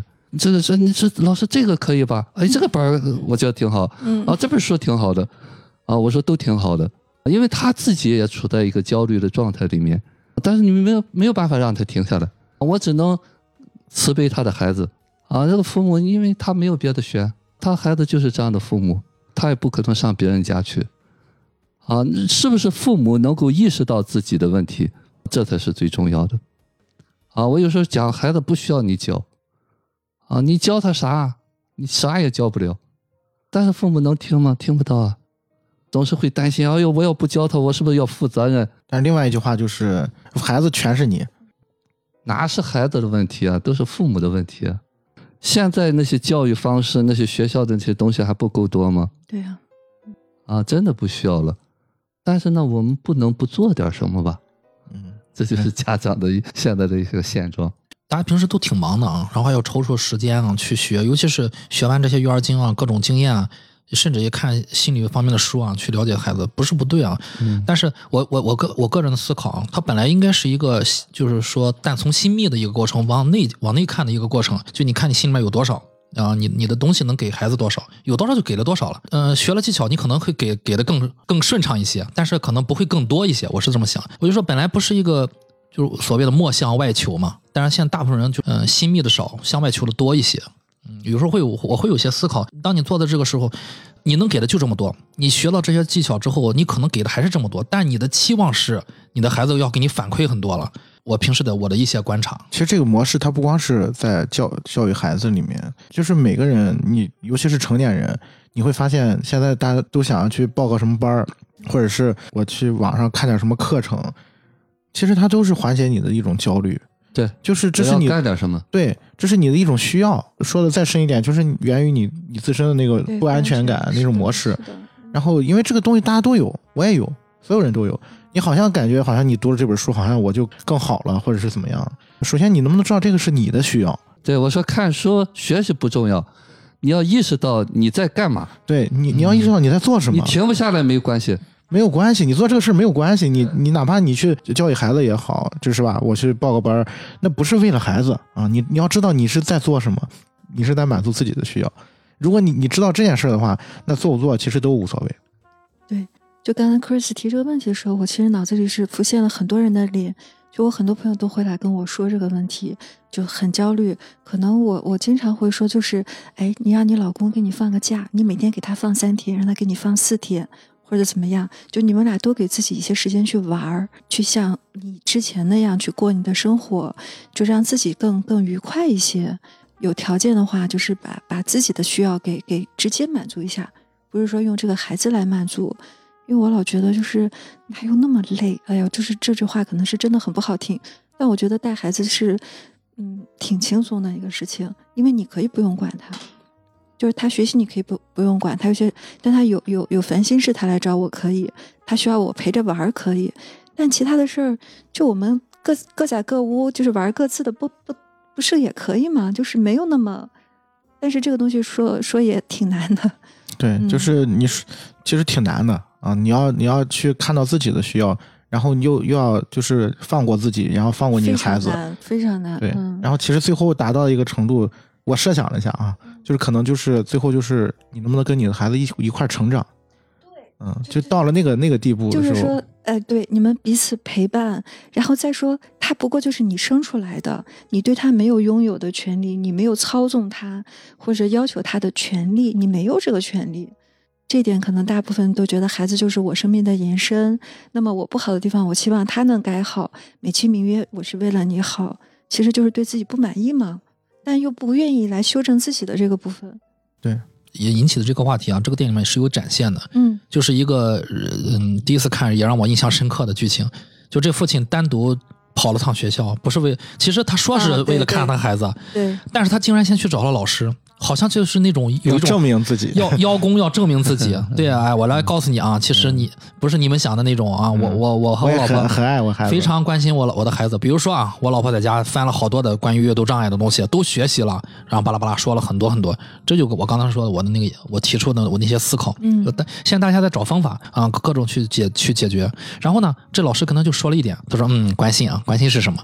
然后这老师就顺口就说出来了，关心是很多实际的东西啊，对，啊，就是说就是他就我说那种淡从心密的东西，什么是关心啊？关心就是蹲下来给他一个拥抱，是的，去接纳他的一些错误，告诉他摸摸头头说啊，没关系，今天犯了，明天可以，就明天可以是一个新的一天啊，明天再犯，后天还是个新的一天，你总有机会嘛。前面我就看到这儿有这个剧情，我在想，哎，那你说那父亲为什么要就是一个成年人，他到了学校去去找老师，去去跟老师去证明，去去说些这个干什么？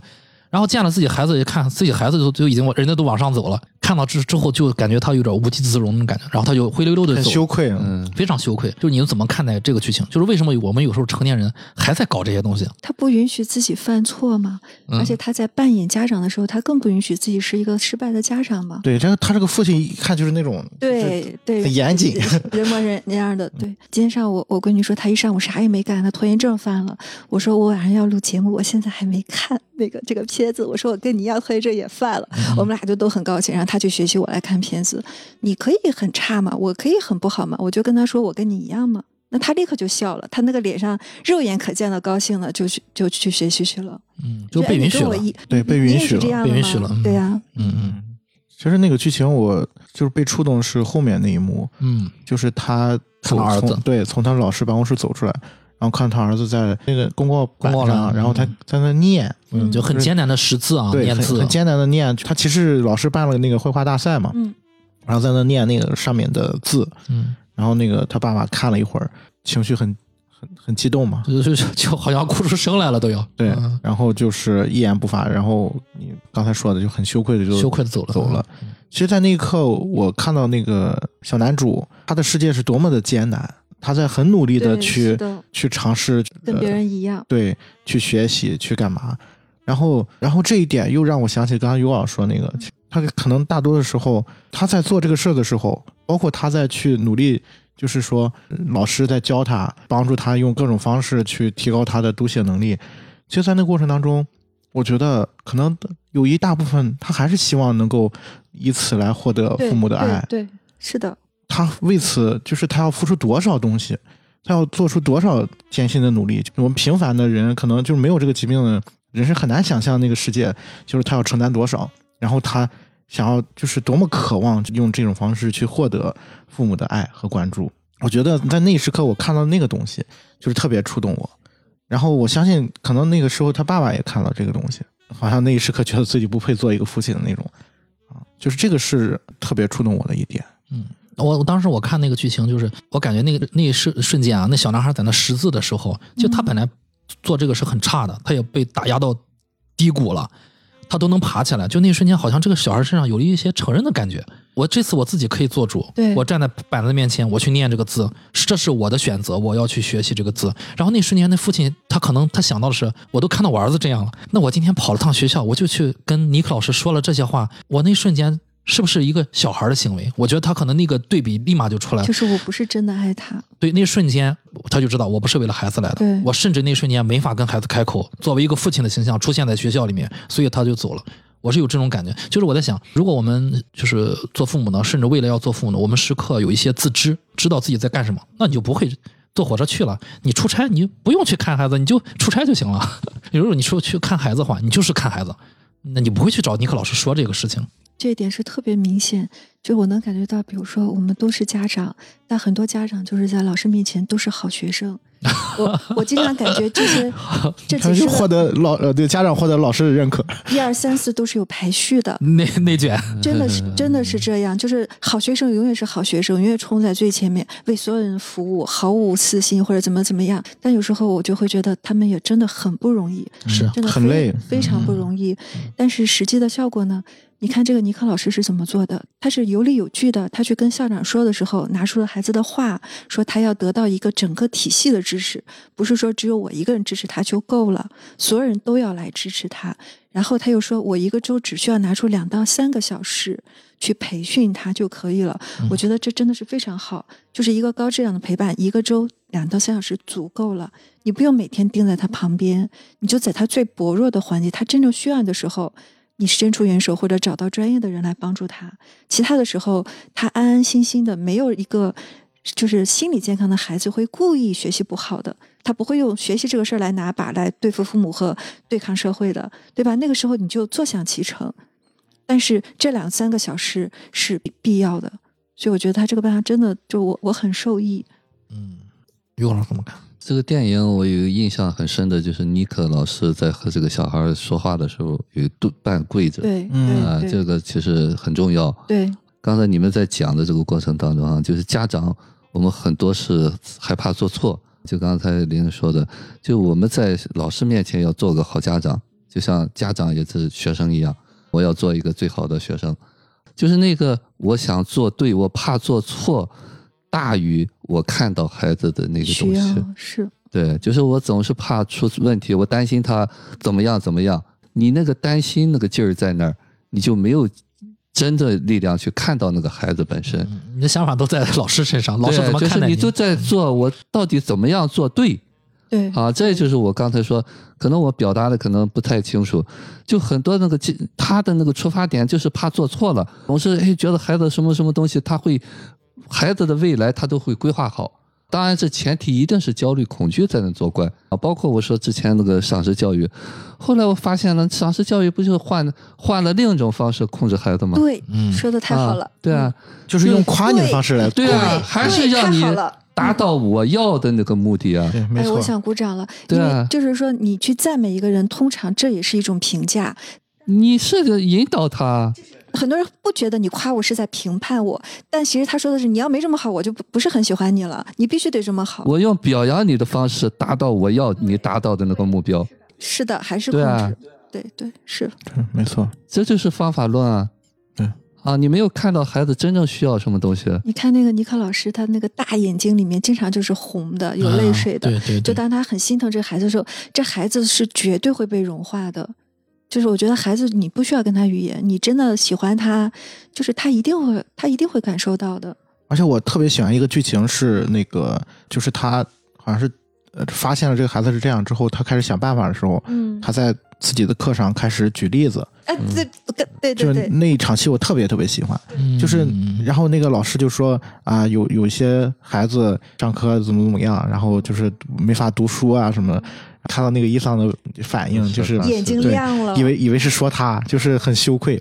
然后那个老师说：“我说的对，我说的这个人是爱因斯坦。嗯，对对，然后那孩子立马就就是眼睛亮了。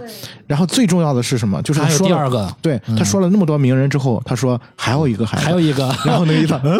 啊，以为要上自己了，对，我也以为是要说他。对，然后对对然后他说他没有什么成就，但是就是他很平凡，然后就是也是成就健健康康快乐的长大了、嗯啊，那个人就是我。我当时真的就是整个眼睛就是泪崩。对就是我看到第一个情节的时候，我会我会设想一个场景，就包括我在看那个我说那个纪录片的时候，嗯就是所有人会说，哎呀，你看，就会跟安慰孩子说，没事儿，读写障碍，你看，呃，这个达芬奇、爱因斯坦怎么怎么样，你看这些人，他们虽然也是读写障碍，但是他们很很厉害，然后最后成为了什么？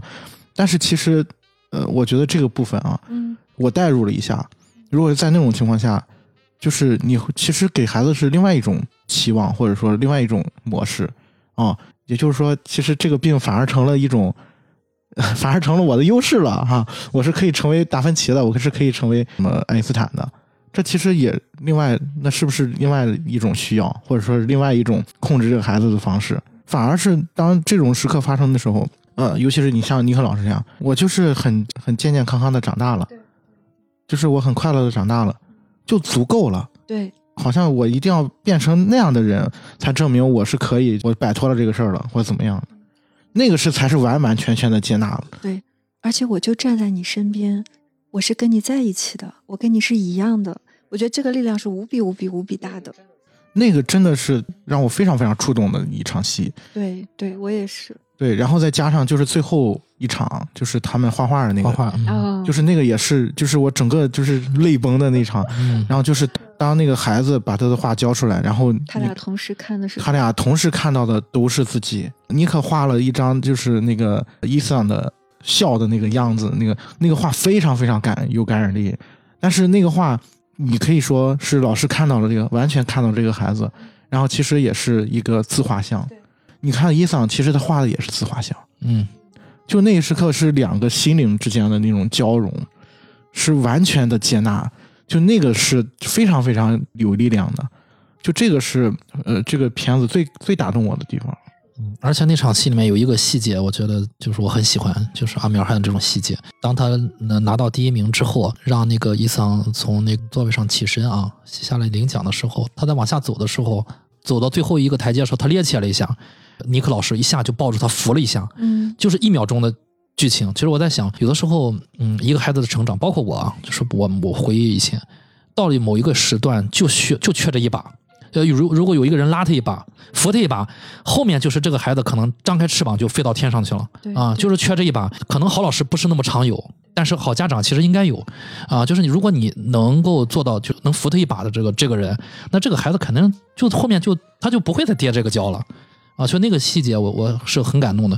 然后，所以我在想，尼克老师好像充当了，是不是有一种心理咨心理咨询的那种感觉？完全就有种像，，因为他有时候会有移情啊，他总是满含泪水啊。听到看到那个小孩，就是我看到他跪在地上，然后那个那个老师就就挺惊讶的，就一个孩子，你你小学生，你让他跪在地上，就是他可以站着，你让他跪着干什么？羞辱羞辱他，嗯对。然后那小孩就是那个时候已经，我觉得他已经开始萎缩了那种那种啊，然后他就躲闪，对于那个老师的问话躲闪，就根本连头都抬不起来。嗯，那个老师就又回头看第二次，下课铃一响，那小孩就消失了。那个瞬间让我让我觉得就是，好像尼克老师跟他有一些共情的产生。不知道你们怎么看？就是我我的这个想法啊，就是是不是尼克老师扮演这么一个角色？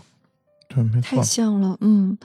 我甚至觉得他自己可能是就是寻求过心理咨询的帮助，嗯，因为他的方法运用的就是很得当，非常非常的好。也有老师呢。我倒觉得不一定要心理咨询师独有的这个东西。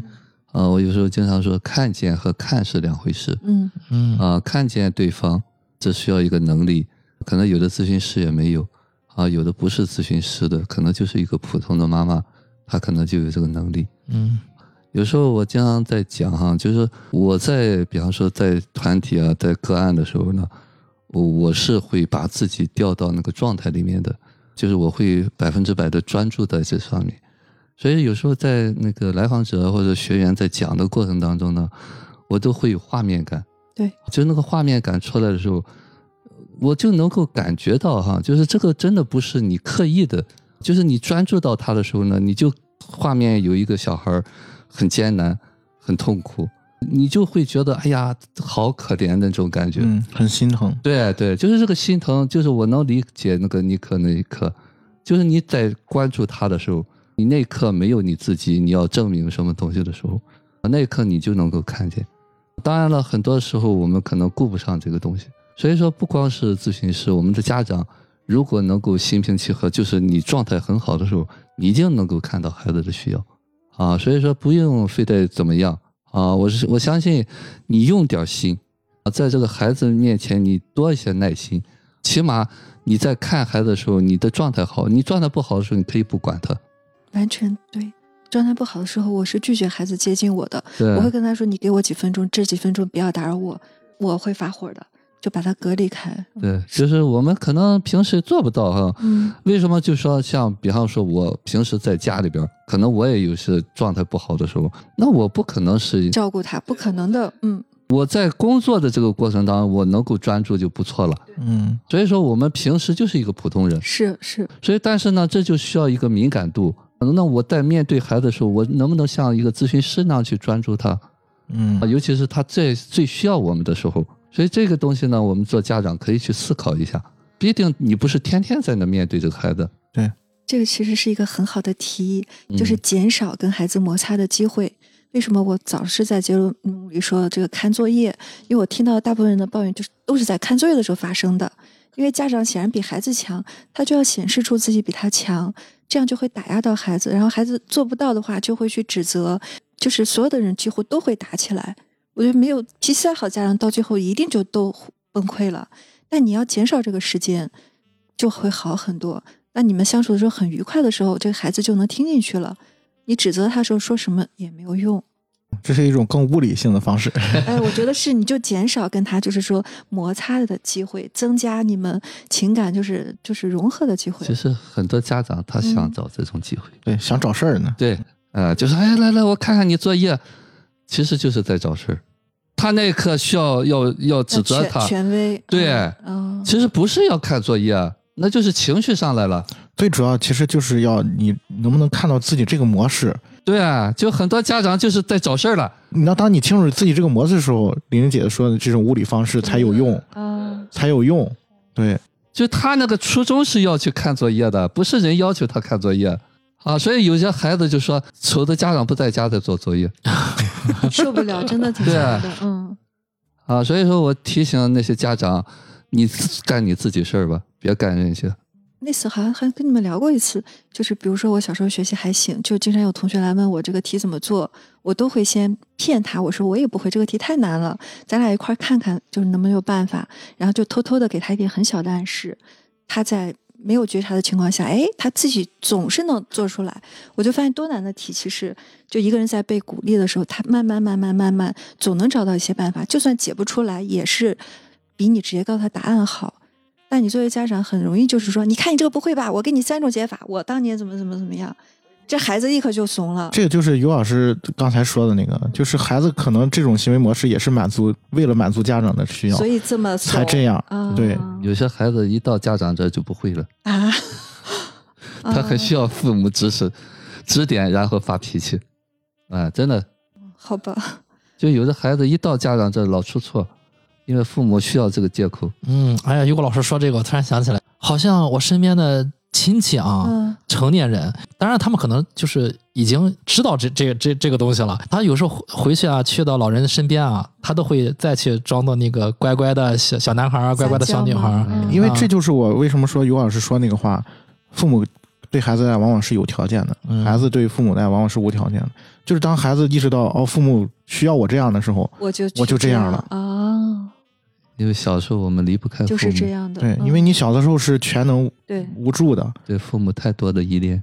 嗯，聊到最后啊，我想再抛出一个这个一个剧很有意思的剧情，是我是后面看了几遍之后，我挺很非常喜欢那个剧情，就是也是其实导演的一个琢磨吧，就是三九等于多少？三九得三啊！这个电影里面，那就是考试的时候啊，他伊桑他只回答了答卷上的一道问题，呃，用了整个考试的时间，对。然后他他脑海当中的跑跑车，对，然后就是导演用了那个动画的形式啊，告诉大家为什么三九等于三，三九应该是二十七了，然后为什么等于三呢？就是因为啊，伊桑是一个宇航员啊，他把这个三三号的地球啊拉到了外面去，然后发现地球得救了，地球还是三号啊，所以三九就得三。然后我在想，我发现啊，就是导演其实在上面是琢磨的，这很重要的剧情，但是往往容易被大家疏忽。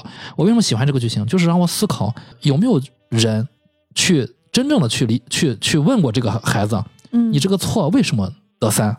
但我想尼克老师会，如果尼克老师会的话，其实家长也应该会，因为你家长是你这孩子是你自己的呀，他不是尼克老师的，对吧？就三九为何得三？当你知道三九得三的道理的时候，我觉得教育就是在我看来，可能教育的意义就达到了。教育的意义并不是对与错，那个分数是在那儿的，但是三九得三的这个事情，它和它是和教育的意义是挂钩的。是就，当你理解就是那个孩子告诉他母亲或者父亲那个天马行空的想象的时候，那个美好的故事的时候，我觉得没有一个父母不会被动容。父母肯定会意识到哇，他的想象力、他的创造力、他的艺术性啊，这些东西可能会为了他以后的人生是一个不一样的就选择吧啊，除了主科之外啊，三九得三，其实我觉得三九得三是有意义的。你不说，我真的就没有意识到这一点，完全没有，就忽略这个情节。然后你刚刚说说，我脑子就在想那个是爱因斯坦说的嘛，说想象力是知识更宝贵的财富，还是还是说人人最重要的能力？嗯，呃，尼克老师他虽然没看到三九得三啊，不过他也展现过，他去翻他的试试卷儿、笔记之类的啊，我猜是不是看到过之类的。对他啊去想这些东西是为什么尼克老师就是一直在留意他的这个艺术创作、绘画天分？其实这个东西虽然导演没有明确的说出来啊，比如他去他家看到了墙上画的画，但是三九得三，在我这儿啊，我觉得尼克老尼克老师可能会想，呃，好的画家、音乐家、美什么什么作曲家啊、艺术家、雕塑家，三九就是得三，对，是的三九就是得三啊，三九可能还得四呢。当然可以，嗯，对对，但是数学家肯定是三九二十七了。对嗯，我倒想到的是嗯三九到底等于多少，看你开不开心。对对，你开心就是正确。对对，看这个孩子开不开心啊？对对啊，对，呃，其实所有的规矩都是在某一个特定的条件下有的嗯啊对，就是我们所谓的科学，都是在一定的论证论据情况下，就像别人说疯子看正常人全是疯子一样。嗯，对，其实一个试卷上只有那道题回答了。其实本来是应该是一个父母的一个焦点，去回答，去问问他，对你这肯定很感兴趣啊但。是真的一般人不会这么想，但是一般人 就就疯了就。所以说，可能我们现实中的父母可能会疯掉啊！你你就他就就老师就说这么了，简单，如果我看到，我也会疯的。一百一百分的卷子就做了一道题，三九还得算。因为因为你你的这个认知逻辑，它是就是是潜移默化的是的，固化的，是固化是固化的，是社会标准和你的就是学习的经历造就的，你是很难就是跳脱出来的。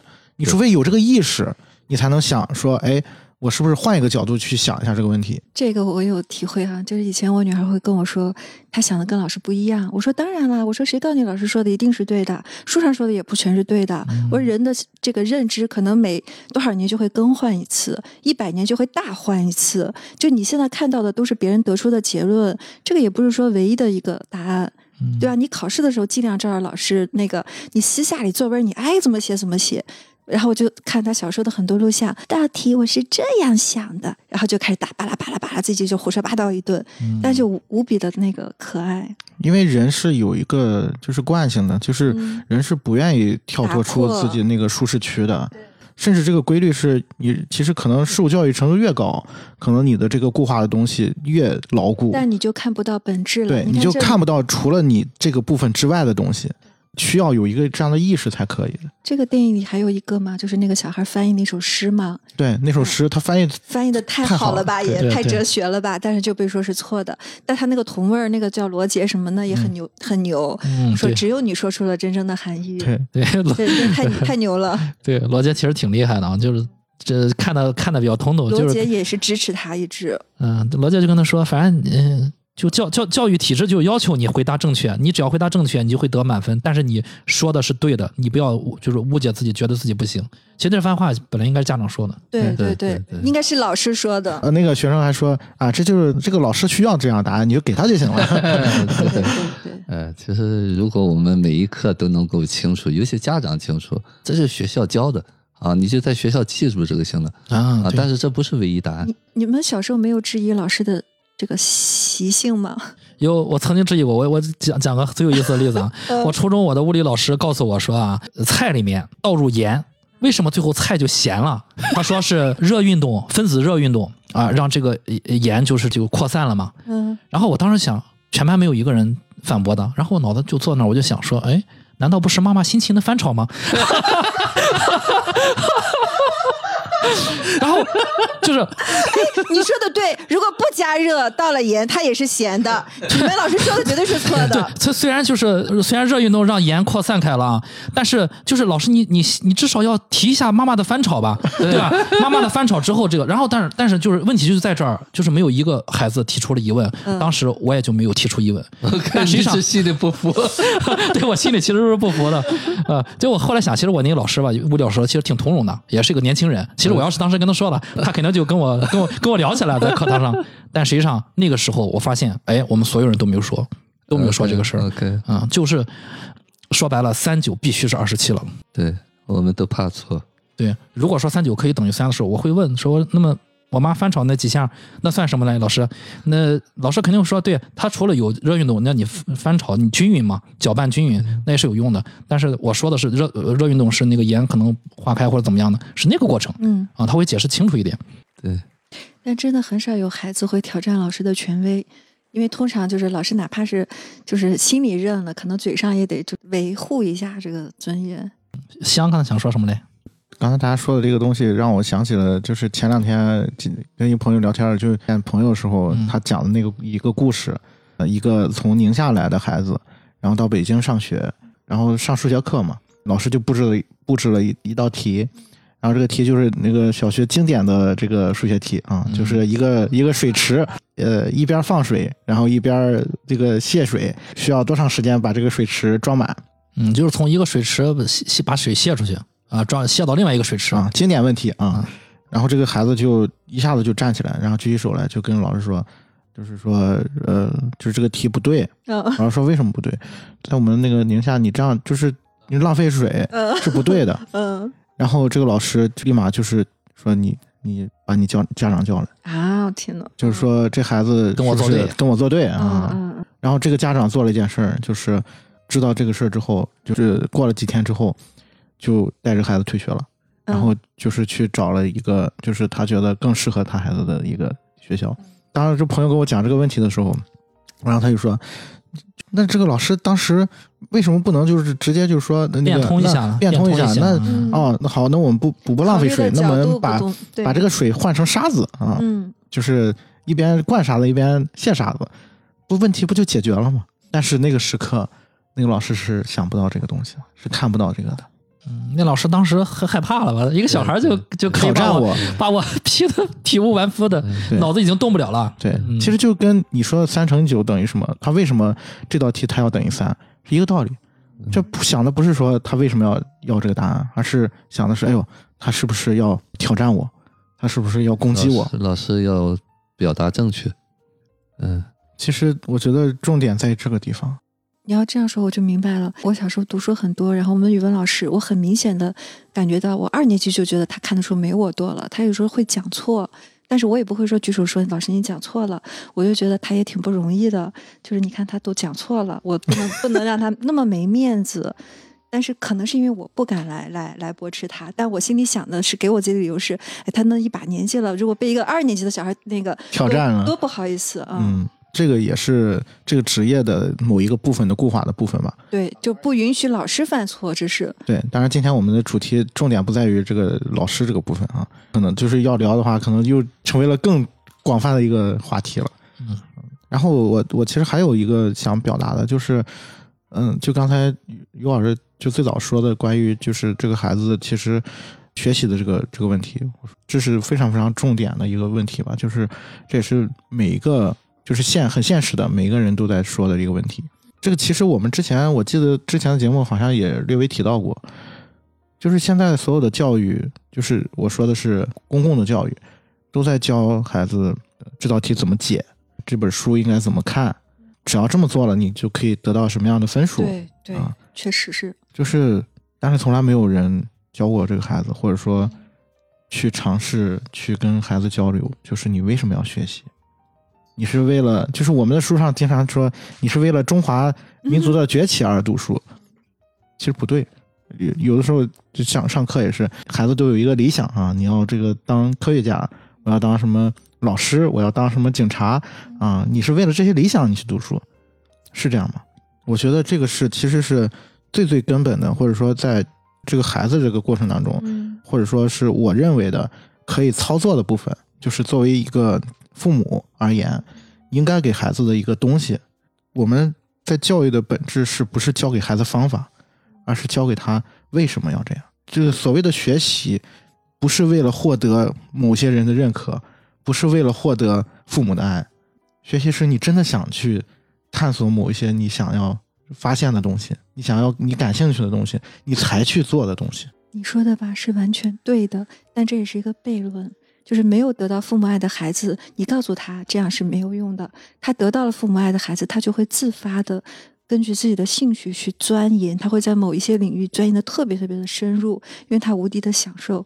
但如果没有得到爱的孩子，他学习就是为了要得到认可，所以还是要改变根儿上的。对，这就是我们这些节目前面聊的这些东西，就是你所有的你施加给这个孩子的东西，其实是让他曲解了这个过程，然后这个过程会影响一辈子，就是一生的，他都会觉得说，我们成年之后，我们做的很多的事情，很功利。我们去追求成功，其实往往你追根溯源也是那个时候，哦，我只有这样做了才能得到爱，而并不是说我在这个过程当中我获获得了多大的满足和快乐。对对对，我是我做这些事情，并没有一件事情是满足我自己的需要，或者说是出于我自己的热爱，更多的是想要获得别人的爱、别人的认可。我觉得这个东西是才是真正真正正需要去看见和思考的。其实我我我比较同意这个夕阳说的这个东西。其实这个问题不是他怎么去教孩子，当他想到这个问题的时候，他自己就会明白很多。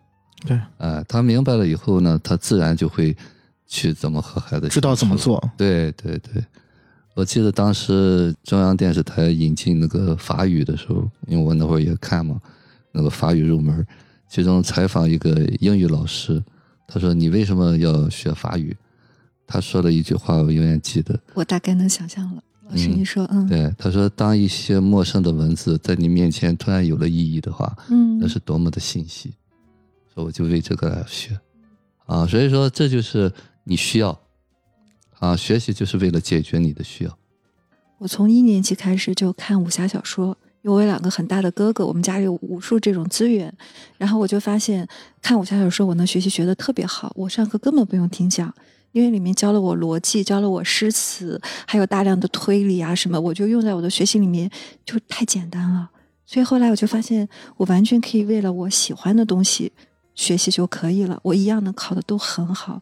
但是这个可能是不能推广啊，因为一般的可能每个孩子情况不一样。重点的不是这个方式，嗯，不是这个方式。对，但是我能感觉到，就是当你出于兴趣干这件事情的时候，你是不眠不休的。我每天三点钟起来看小说，那个你还用大人管吗？那简直就是没错，就是你就比给你山珍海味你都不想要，你就想捧着这本书赶紧看完。所以就是，如果你发现孩子在某一些方面出现了这种特质，或者进入了一些什么状态，就拼命的鼓励他，因为这才是他有可能这一辈子可能真的能安身立命、能享受的部分。而不是说给他，哎，武侠小说不好，我妈当年做的特别好，他就给我借了全套的金庸，说这是好东西啊，你看行了。那是什么年代呀？那还是他看几十年前嗯、我觉得他识货，他看看了一半就说，哎呀，这东西好看吗？嗯我补充两点啊，一个就是通过这个呃片子，其实我还是想提醒，因为这个小男主他年纪很小啊，就是如果说嗯把一个就是这种七八岁之就是零岁到七岁的孩子。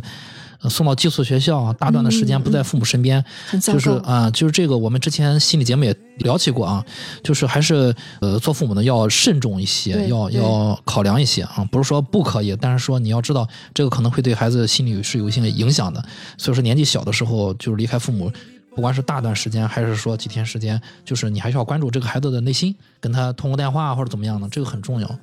呃，再一个就是我觉得就是三九二十七，其实有一个答案，就是不管这个答案对错啊，就有答案很重要啊。就是如果他答案对了，那固然好；答案错了，说明他曾经尝试过。嗯，如果他解题思路错了或者怎么样，至少他尝试过啊。即便他胡写，也比他控制好。如果他控制的话，对吧？恐怕他已经不想再作答了。所以有的有答案真真的很重要。可能我们有的时候就是在要那个正确的答案，但实际上其实那个只要他写上去了，他那个时刻他是有了一些思路，有了一些想法写上去的，那个答案其实都都是对的。其实只是他没有按照老师的要求这个解题思路来。याद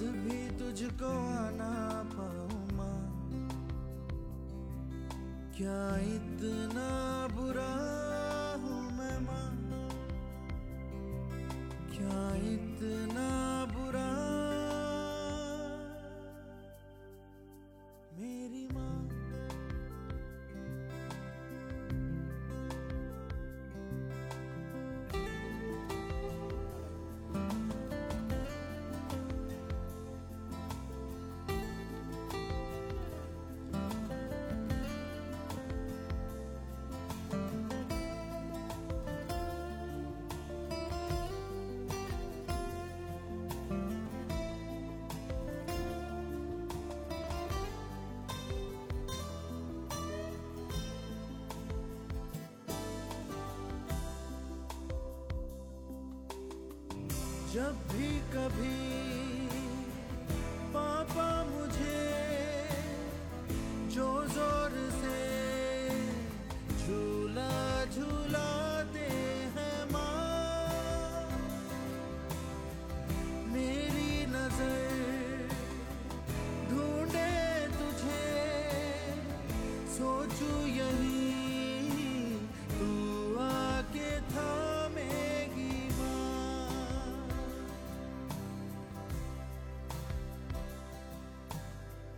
उनसे मैं ये कहता नहीं, पर मैं सहम जाता हूँ माँ। चेहरे पे आने देता नहीं, दिल ही दिल में घबराता हूँ माँ। तुझे सब है पता। तुझे सब है पता। मेरी माँ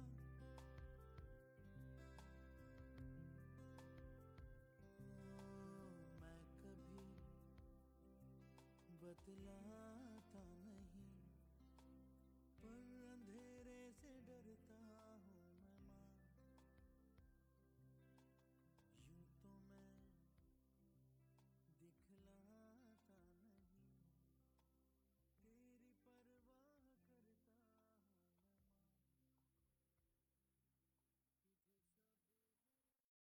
我还想多说一句，就是我们今天说了这么多，父母应该怎么做，但我觉得最重要的就是父母从现在开始关照自己、关爱自己。真的就是说什么爱别人全都扔到一边去。我们现在做的就是爱自己，爱自己是最难最难的功课。什么无条件的爱？你对自己如果没有无条件的爱，你对任何人都不可能的。所以第一步就是抛开孩子，抛开老公，抛开工作，先去用各种方法去满足自己，去看到自己。啊，剩下的事情可能就迎刃而解了，或者就不是问题了，因为你你轻松了，然后孩子是能感觉到的。有个老师要补充的吗没有，？OK，那我们就到这儿呗。好。好了，我们路上见，拜拜。嗯。拜拜。